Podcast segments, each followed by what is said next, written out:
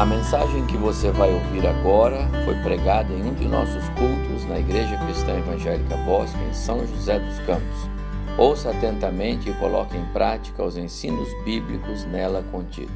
Amados, eu gostaria de convidá-los para abrirem suas Bíblias comigo no Salmo 46. Salmo 46. Pela manhã, nós dissemos que este seria o nosso salmo de agora à noite. E queremos então alicerçar a nossa palavra neste salmo.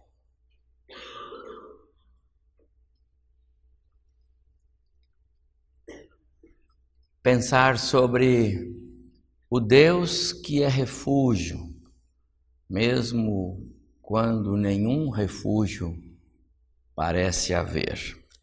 Vamos ler o salmo. Alguns salmos eles não têm uma uma datação e nem uma uma razão ou uma uma um motivo histórico que a gente possa fundamentar a, a sua escrita. É? Alguns salmos são muito claros. Salmo 51, por exemplo, Davi escreve logo que é confrontado pelo Natan e aí ele confessa, escreve o, o Salmo 51 e todos nós conhecemos. E tem inúmeros salmos da Bíblia, dos 150, a maioria, sem dúvida, a gente tem informes suficientes sobre a data, o autor e, e, e a motivação do salmo.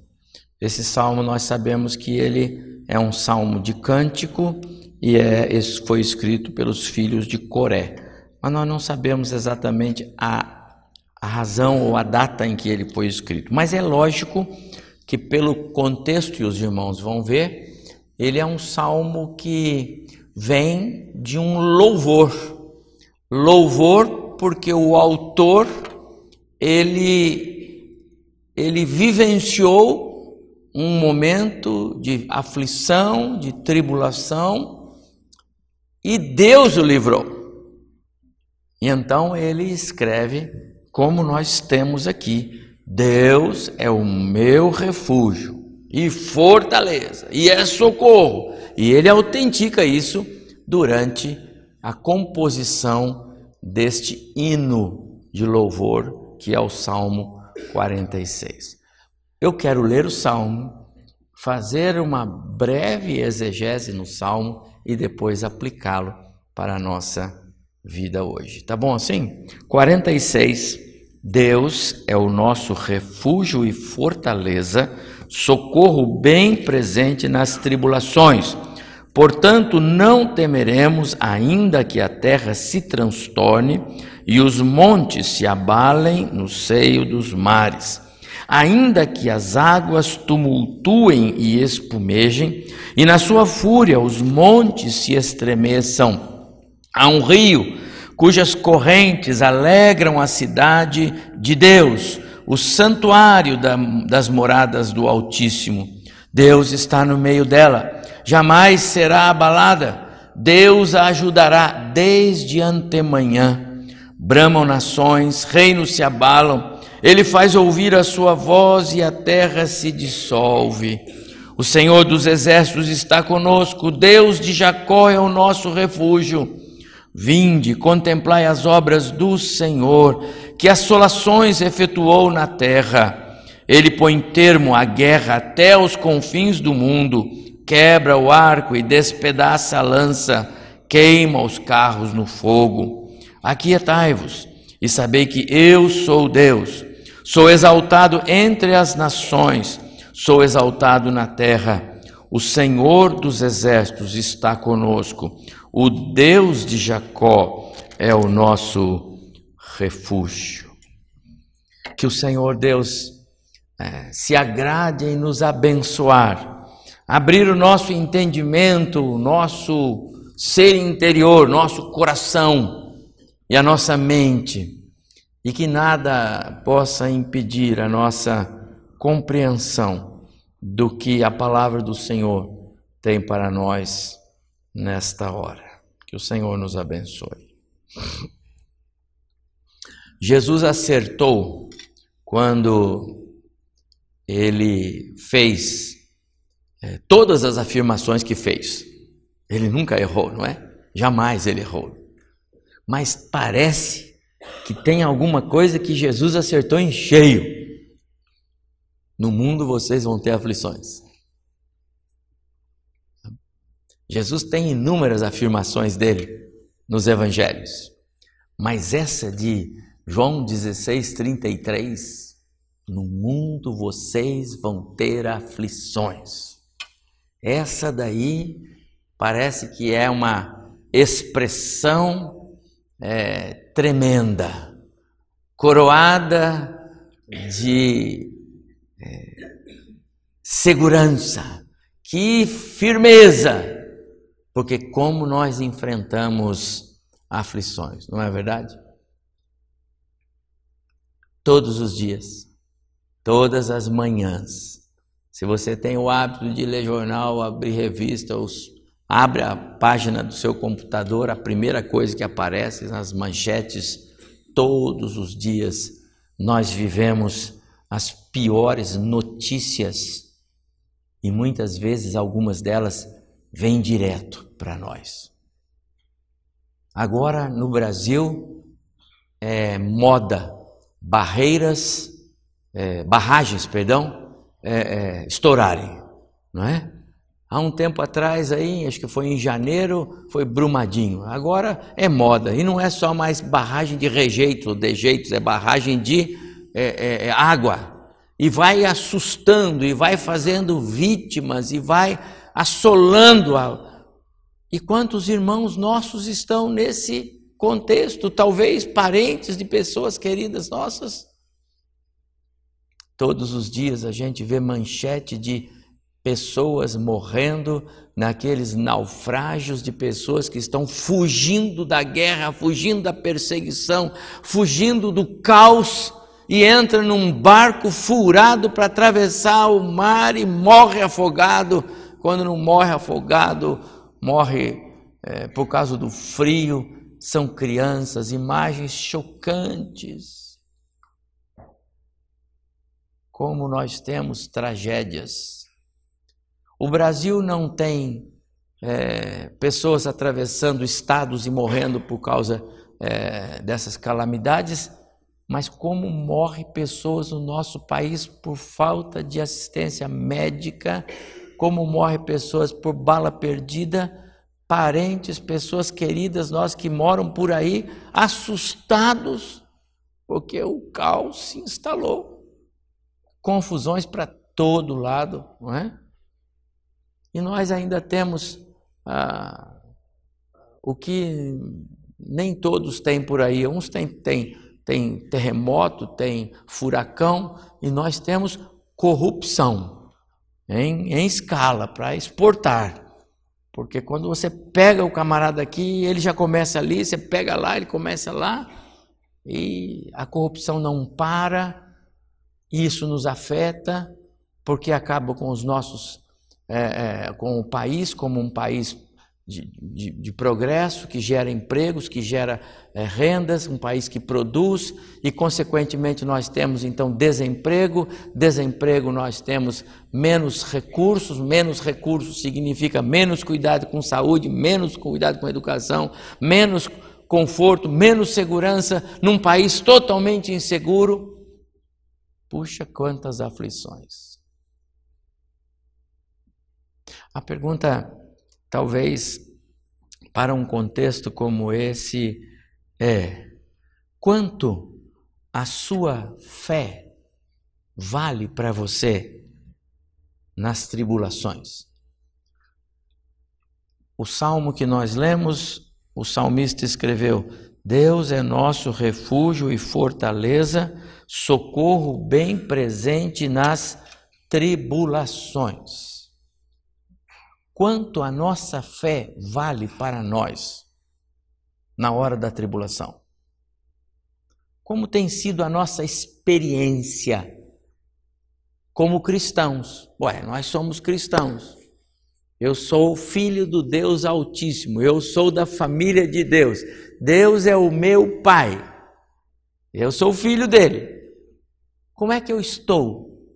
Eu nunca me esqueço daquela velha ilustração, todos vocês conhecem, de um garotinho que viajava sozinho na, na, na última poltrona, pertinho da janela, e aquele baita avião entrou em, em pane porque um das, uma das suas turbinas é, começou a, a, a, não funcionar e todo mundo em desespero dentro daquele avião e aquele garotinho olhando pela janela tranquilo e alguém disse para ele: Meu filho, posso te ajudar? Eu, você não está aí preocupado? Ele disse: Não, não estou, porque meu pai é o piloto. Está lá, eu confio nele. A pergunta é: nesse mundo que nós vimos esse caos, será que, como cristãos, a gente pode, de fato, e tem feito isso? Nós temos é, é, colocado em prática a nossa fé quando os exames que a gente faz chegam lá, e que resultado, não é? Ou quando lá na empresa que trabalha diz assim, olha, sexta-feira é seu último dia, né? Ou quando não é hoje. Como é que a gente, como é que nós lidamos com isso? Como todos os outros lidam? Desespero, caos, não é? Ou nós temos maturidade espiritual, ou seja, a fé vale para nós. A sua fé vale para você.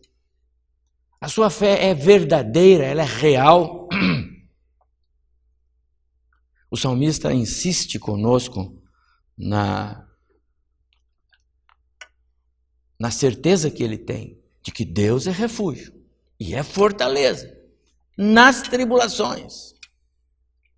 Por isso é que eu intitulei a minha palavra O Deus que é refúgio, mesmo quando nenhum refúgio parece haver.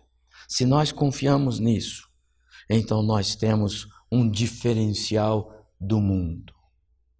Nós somos aquele garoto. As coisas não estão bem, mas o meu pai cuida de mim. Ele vai dar um jeito. Eu confio nele, eu espero nele. Ele é capaz de resolver isto. Este salmo, meus amados irmãos, ele é muito precioso. Por isso é que eu, eu disse que eu queria primeiro é, é, abrir o salmo, porque eu quero crer que neste auditório, se não 100%, 90% já leu este salmo mais de uma vez. 60% já leu mais de 10 vezes. Já viu este salmo, já ouviu talvez pregações nele.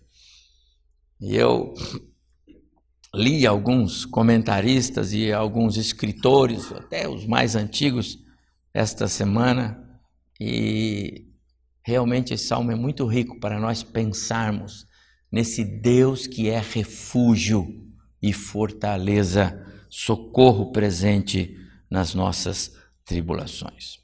Então eu quero convidar você a nós olharmos o salmo. Se você tem a sua Bíblia aberta, pode acompanhar. Se quiser acompanhar pela tela, também pode, fique à vontade. Deus é nosso refúgio e fortaleza. O, o grande reformador da história, Lutero, Martinho Lutero, ele tinha esse salmo em mente quando ele escreveu o hino do nosso Salmos e Hinos, o 640. Castelo forte é o nosso Deus, espada e bom escudo. Com seu poder defende os seus em todo transe agudo. A força do homem nada faz, sozinho está perdido. Mas nosso Deus socorro traz em seu filho escolhido. Sabe porque eu pus a, a algumas partes, aí você só tem algumas linhas e fora da, da, da, da harmonia escrita por Lutero, composta por Lutero, é, porque este salmo, ou melhor, este hino, nos ajuda a entender o que o salmista quis dizer na primeira linha: Deus é nosso refúgio e fortaleza. Às vezes nós pensamos é, que a fortaleza é um lugar especial onde é, nós vamos nos abrigar. Então Deus tem um lugar para mim. E se as coisas ficarem ruins, Ele me recolhe na fortaleza dele. O que o, a estrofe do, do, perdão, o que as linhas do, do hino do Lutero estão dizendo, não combina com isso, mas combina com o salmo. Fortaleza é força, força é poder. E Deus, e esta é a ideia do salmista, Deus é força e poder para nos socorrer nas nossas tribulações. Elas não deixarão de existir, mas o poder de Deus em mim me fará vencê-las, superá-las. Fortaleza é Deus no íntimo, é poder, é o agir de Deus, que é o Deus forte, em pessoas fracas, como nós, pecadores, desmanchamos diante das aflições da vida diante dos, dos resultados não bons de exames ou das notícias não boas que nós temos no nosso contexto. Eu hoje, para minha surpresa, é, ficamos fora outra semana, recebi uma mensagem de voz de uma irmã muito querida e por sinal eu, eu esqueci, mas vou orar por eles daqui a pouco. O presbítero Eliel Moreno Costa, nosso, nosso companheiro de, de muitos anos, conhecido de alguns de vocês pelo nome, ele está, está internado lá no, no Pio 12. Muito mal, muito mal. É, os médicos praticamente é, não dão esperança. E eu vi uma mensagem da esposa dele, a irmã Anabel, hoje, dizendo para nós, né? os, os irmãos na fé, os parentes, os amigos, aquilo que ela ouviu do médico. Olha, o, a saúde do Eliel não é boa, o quadro não é bom, a informação do médico é esta, esta e esta. E eu estou como esposa, eu estou, estou aqui orando a Deus, já entreguei nas mãos de Deus, pedindo cuidado dele. Estou preparado para que Deus faça a vontade dele não quero que o meu marido sofra, eu quero que ele é, é, tenha vida, vida plena, mas eu quero que ele não sofra. Eu confio no Senhor, eu espero no Senhor. Deus é minha fortaleza. Amados irmãos, é a esposa dizendo do esposo. Quando a nossa é, é fé é requisitada, quando a minha convicção cristã é requisitada, como eu respondo? Com esse grau de maturidade? Ou eu entro em pane e até o meu Deus, muitas vezes eu entristeço. Lutero foi muito adequado, muito próprio, quando compôs este hino. Deus é o escudo que o crente tem. Fortaleza é a força de Deus em mim, é o poder de Deus em mim, no meu íntimo, no meu ser, para eu vencer as dificuldades, as lutas, as barreiras, as tristezas e continuar caminhando. Porque isso, meus amados irmãos, vai levar o nome de Deus à frente. As pessoas vão ver isso em nós e vão querer conhecer esse Deus e talvez seja esse o meio pelo qual Deus quer falar ao coração daquelas pessoas, usando a minha experiência, as minhas lutas, o meu sofrimento às vezes. Ele nunca vai deixar de ser fortaleza e refúgio, mas ele tem o jeito dele, e o jeito dele nunca é o nosso. E nós temos que entender isto. Nem sempre Deus vai atender o nosso jeito. Quem disse que o nosso jeito? É muito egoísmo nosso querer que Deus sempre nos atenda, até mesmo quando as nossas orações são as mais justas possíveis na nossa visão. Orar pela saúde de alguém querido, pelo filho, orar pelo sucesso no emprego, na entrevista. Nós esperamos que Deus nos abençoe, mas quem disse que é plano de Deus assim? Nem sempre. Ter Deus como refúgio e fortaleza é ter a força dele. E nós percebemos que essa é a ideia, porque o verso primeiro diz: que Deus é nosso refúgio, fortaleza, socorro bem presente nas tribulações. É Deus que se faz presente nas nossas tribulações e não um Deus que nos recolhe, nos tira das tribulações e nos leva para um lugar reservado. Não, não é esta a ideia. A ideia do salmo é exatamente um Deus presente e um Deus que se faz presente. Um Deus que pode ser achado e naturalmente, para isso, ele precisa ser buscado. Nas horas das tribulações, das aflições, do contexto amargo, você busca o Senhor, ainda é tempo de achá-lo. Foi por isso que o, o, o, o profeta Isaías escreveu: Buscai o Senhor, ainda é tempo de achá-lo. Uma maneira de nós treinarmos e capacitar a nossa capacidade de, é, é, é, de, de entender esse agir de Deus é indo na direção dele, é buscando-o. Lembra da minha pergunta introdutória? Quanto vale a sua fé nas tribulações ou nas horas das tribulações? Responde-se a, a essa pergunta com, com, com este versículo. Buscamos o Senhor nas horas das nossas necessidades? Confiamos nele nas horas das nossas necessidades especiais? Temos experimentado esse poder? Ele é mesmo refúgio e fortaleza?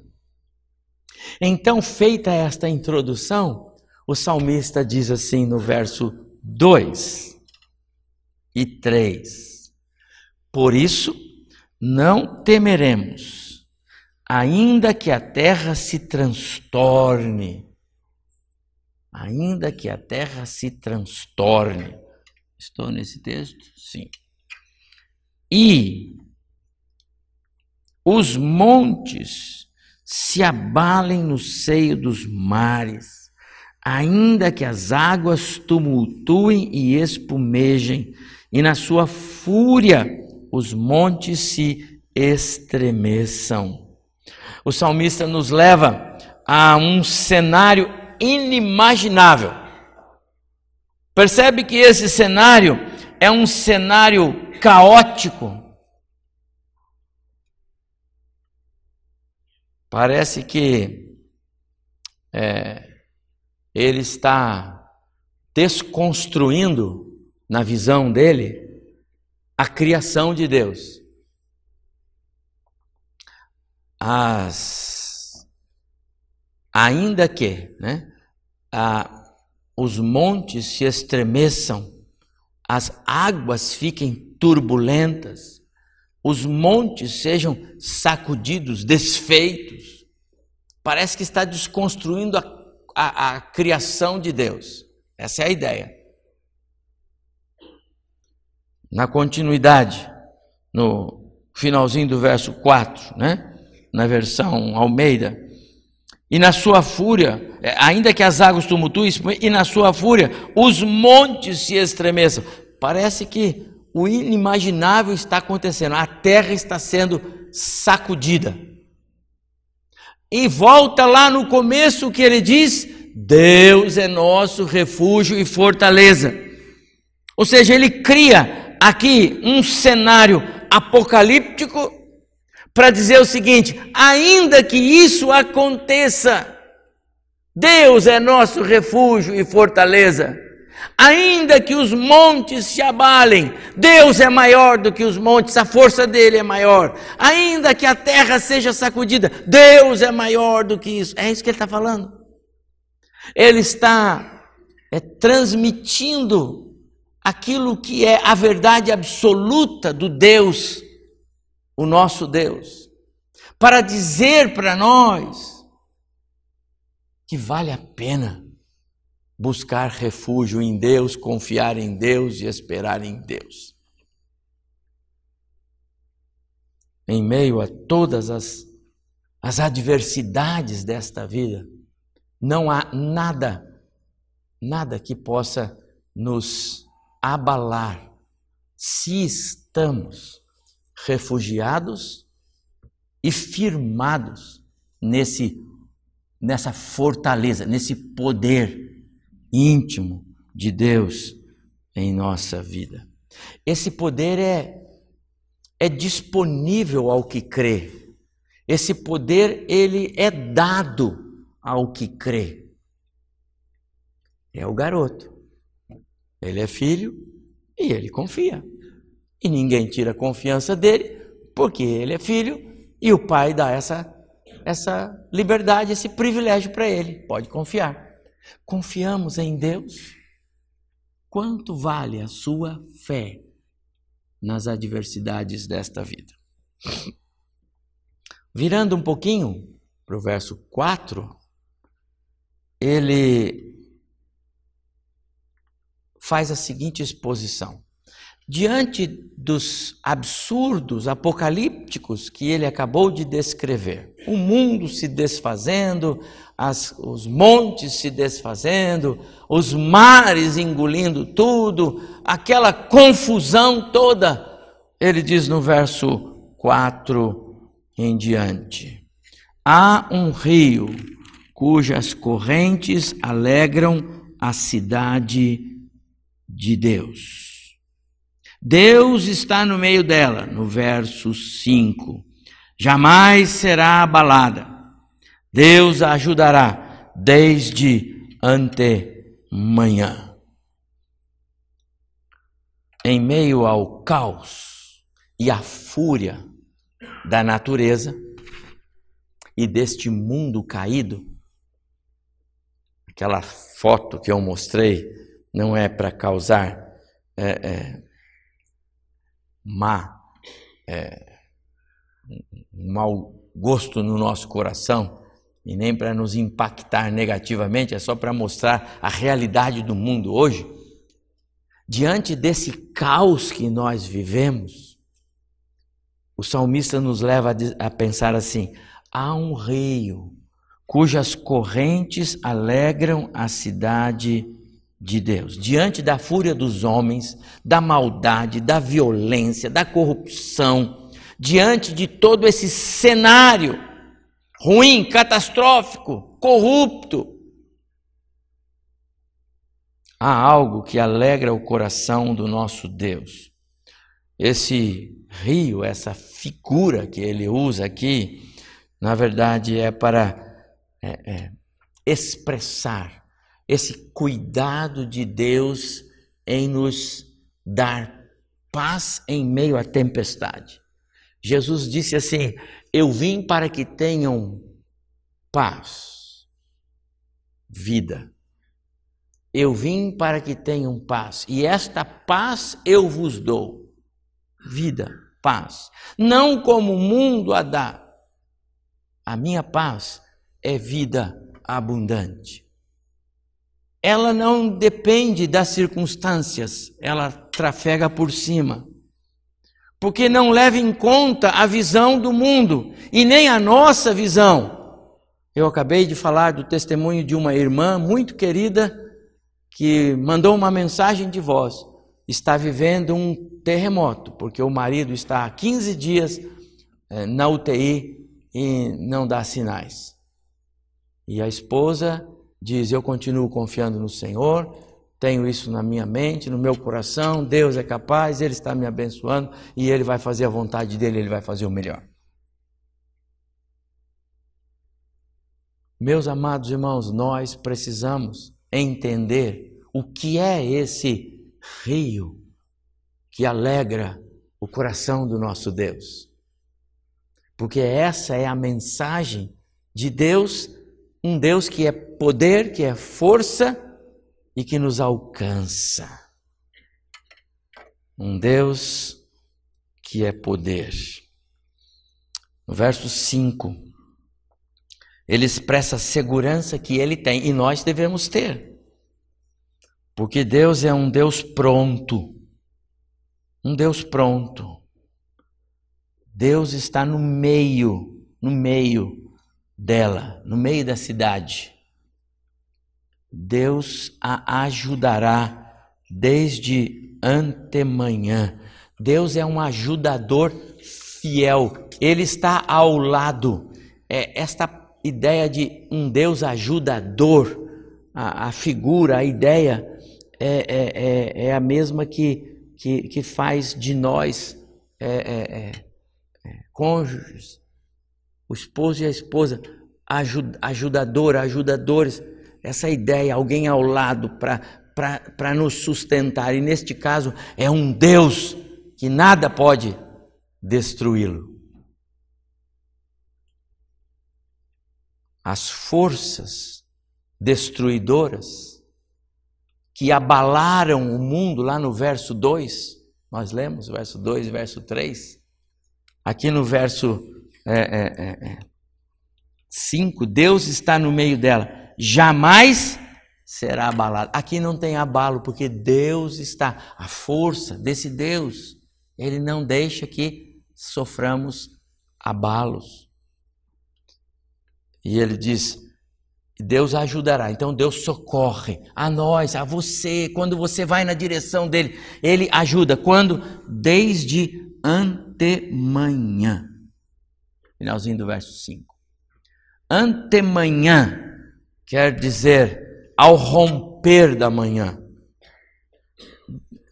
Esta expressão ela foge do tempo que nós é, é, podemos pensar aqui, porque ela leva-nos para uma condição passada que nos faz ver um Deus que já tinha predisposição em nos ajudar antes de nós sermos quem somos.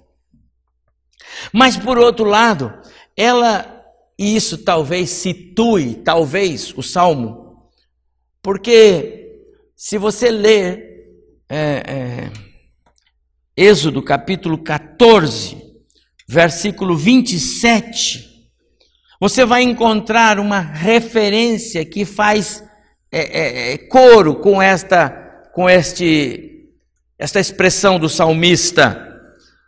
Então Moisés estendeu a mão sobre o mar, é Êxodo 14, 27.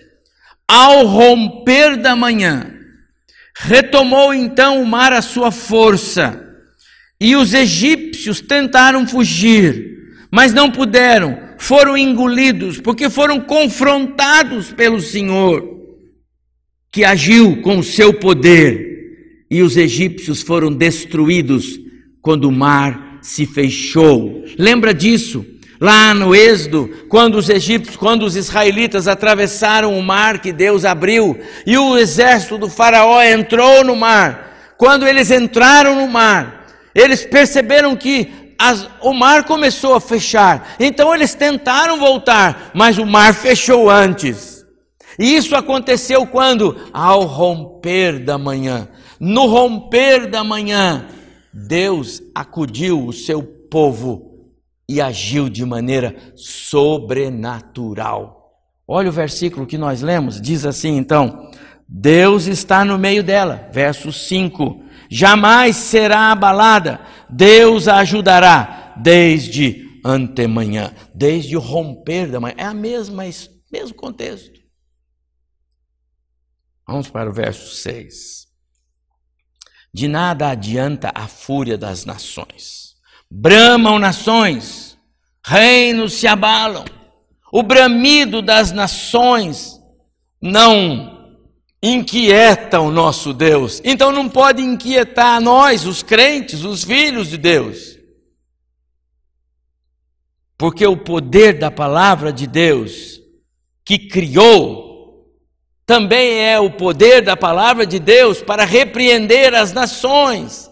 Então disse Deus lá no Éden: haja luz, e houve lá, haja firmamento, a terra produz as, as árvores, os mares deem os peixes, a terra os, cresçam os animais, e Deus criou tudo pela palavra do seu poder, até quando foi fazer o homem, aí diz: façamos o homem, e aí entra a mão, a mão do Criador, na pessoa talvez do seu filho, para fazer o homem à sua imagem e semelhança. O resto da criação foi toda fruto da expressão verbal de Deus. Que poder tem a palavra de Deus? Você já pensou nisso, meu irmão?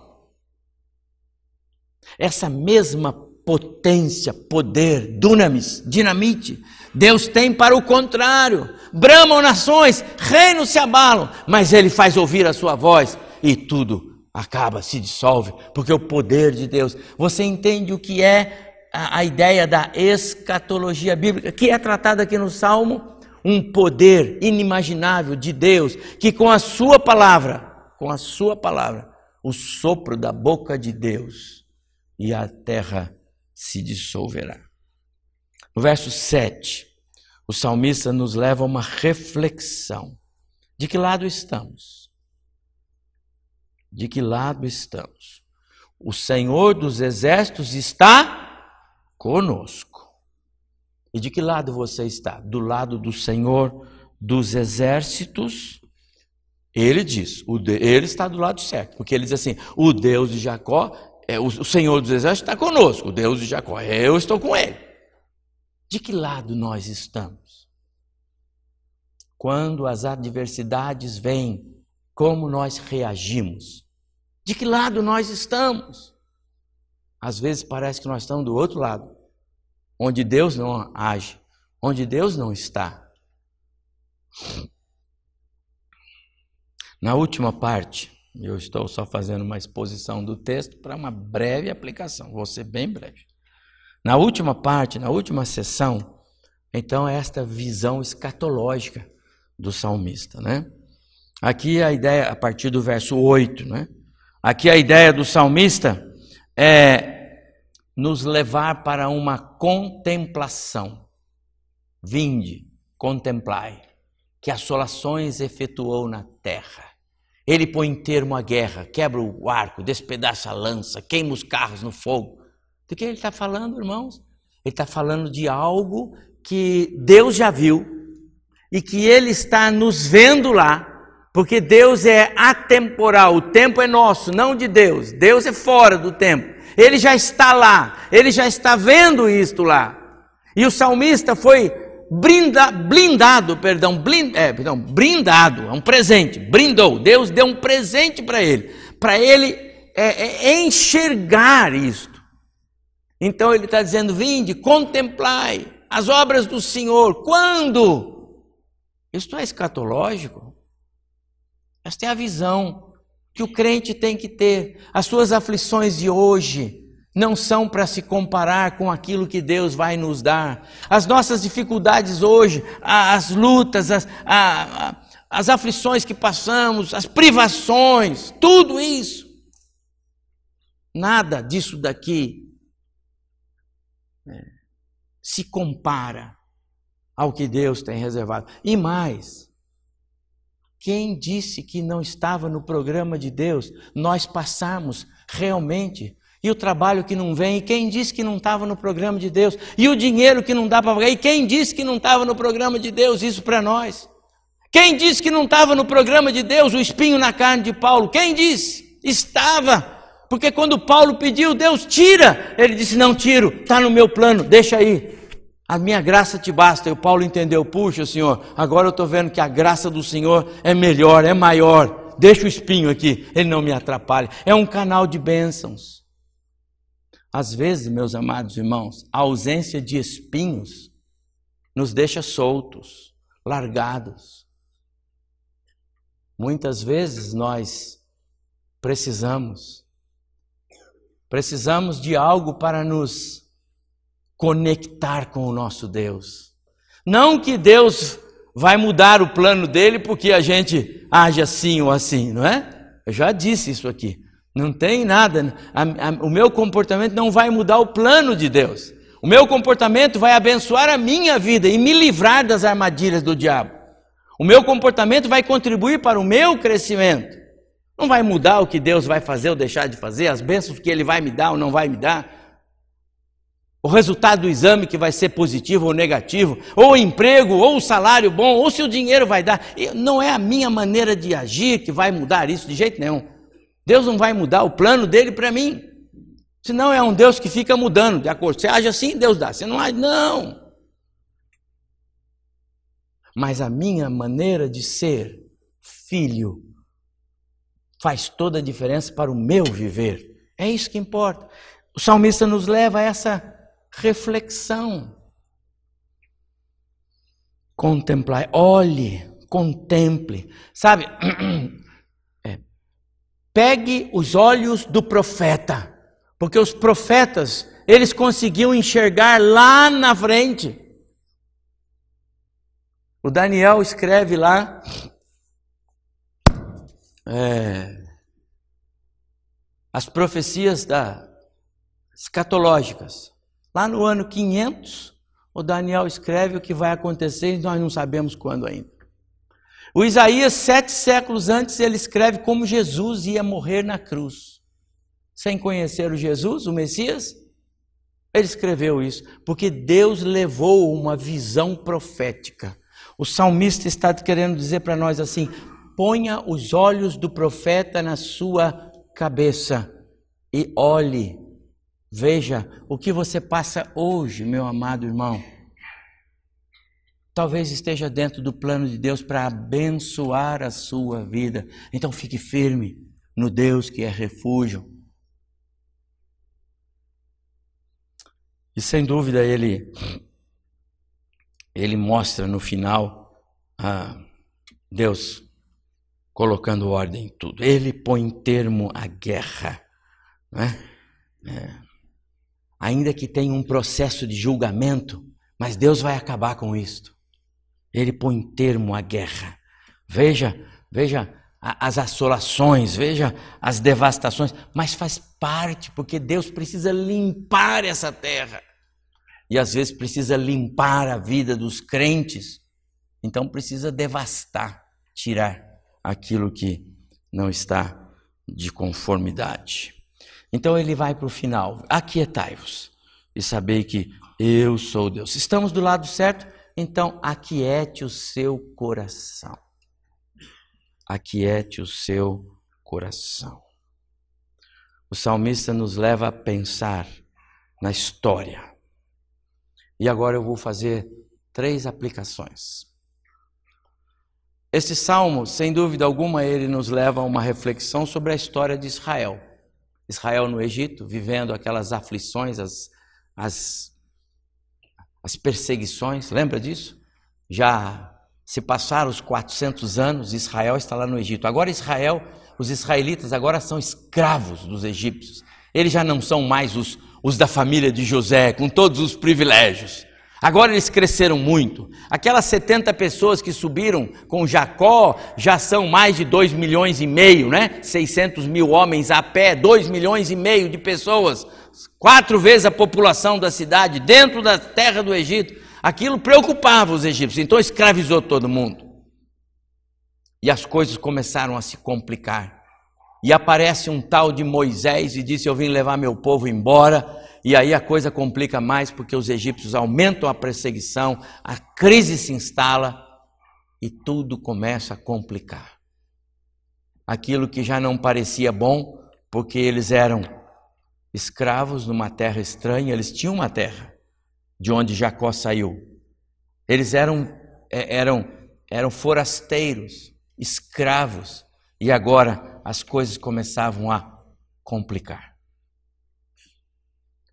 Diante desse contexto, Deus mostra que Deus é refúgio quando nenhum refúgio parece haver.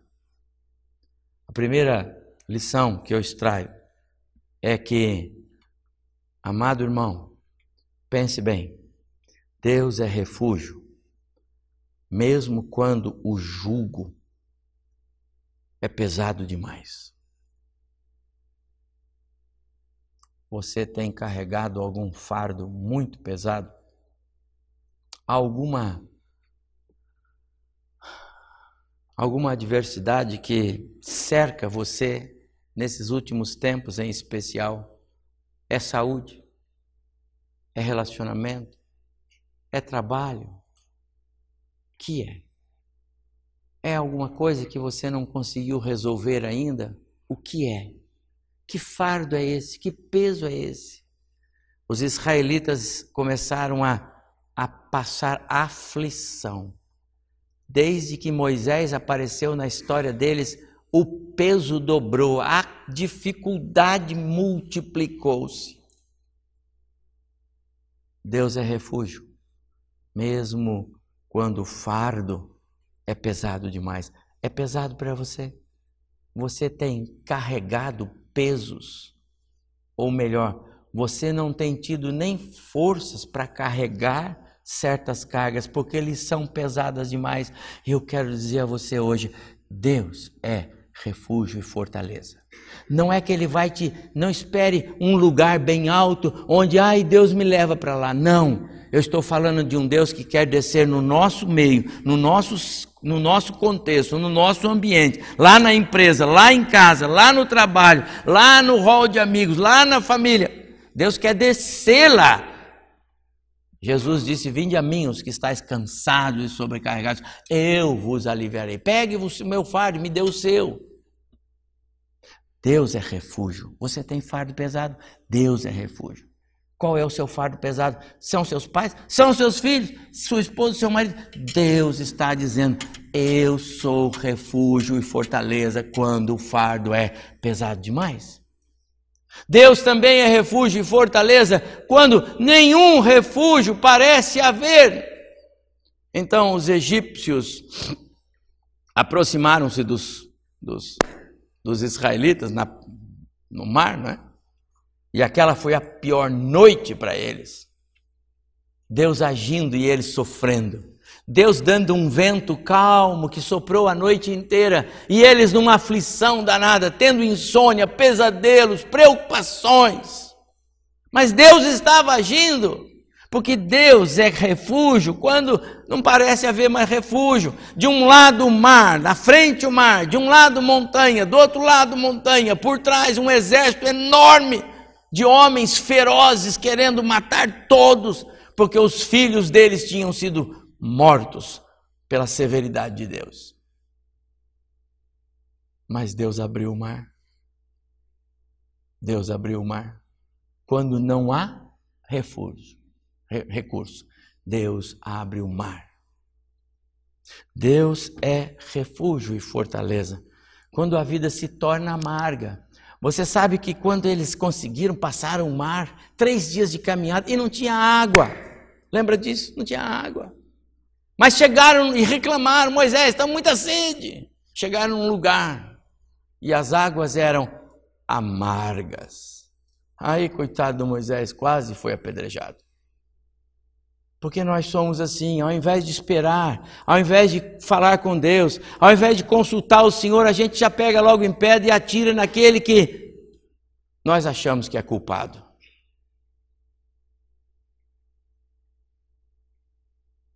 Deus é refúgio quando a, a cena é de amargura. Você tem experimentado algumas algumas situações amargas? Sabe aquela situação amarga? Puxa, eu não merecia, mas que dificuldade. Deus é refúgio. Ele é refúgio e fortaleza, lembra? Não é que ele tem um lugar para você, ele vem aqui onde você está. Ele vai fazer você sentir uma água amarga doce, porque ele fez isso lá, não foi? Então Moisés tomou o galho que Deus mandou e ele pôs na água e a água ficou doce. Não pode acontecer lá na sua casa? Você acha que Deus que tirou o povo do Egito, que abriu o mar, não consegue? Pastor, tudo bem que Deus fez o que fez, mas lá em casa, com aquela situação que eu vivo lá, aquele só esquece, que lá Deus não consegue. Como nós somos fracos na nossa fé, não é verdade? Deus é refúgio quando a última coisa é um milagre. E como eu acho interessante, amados irmãos, você sabe que a minha mãe ainda é viva, não é? 103 anos vai fazer agora, daqui a é, três meses e um pouquinho, não é? Outubro ela faz 103 anos.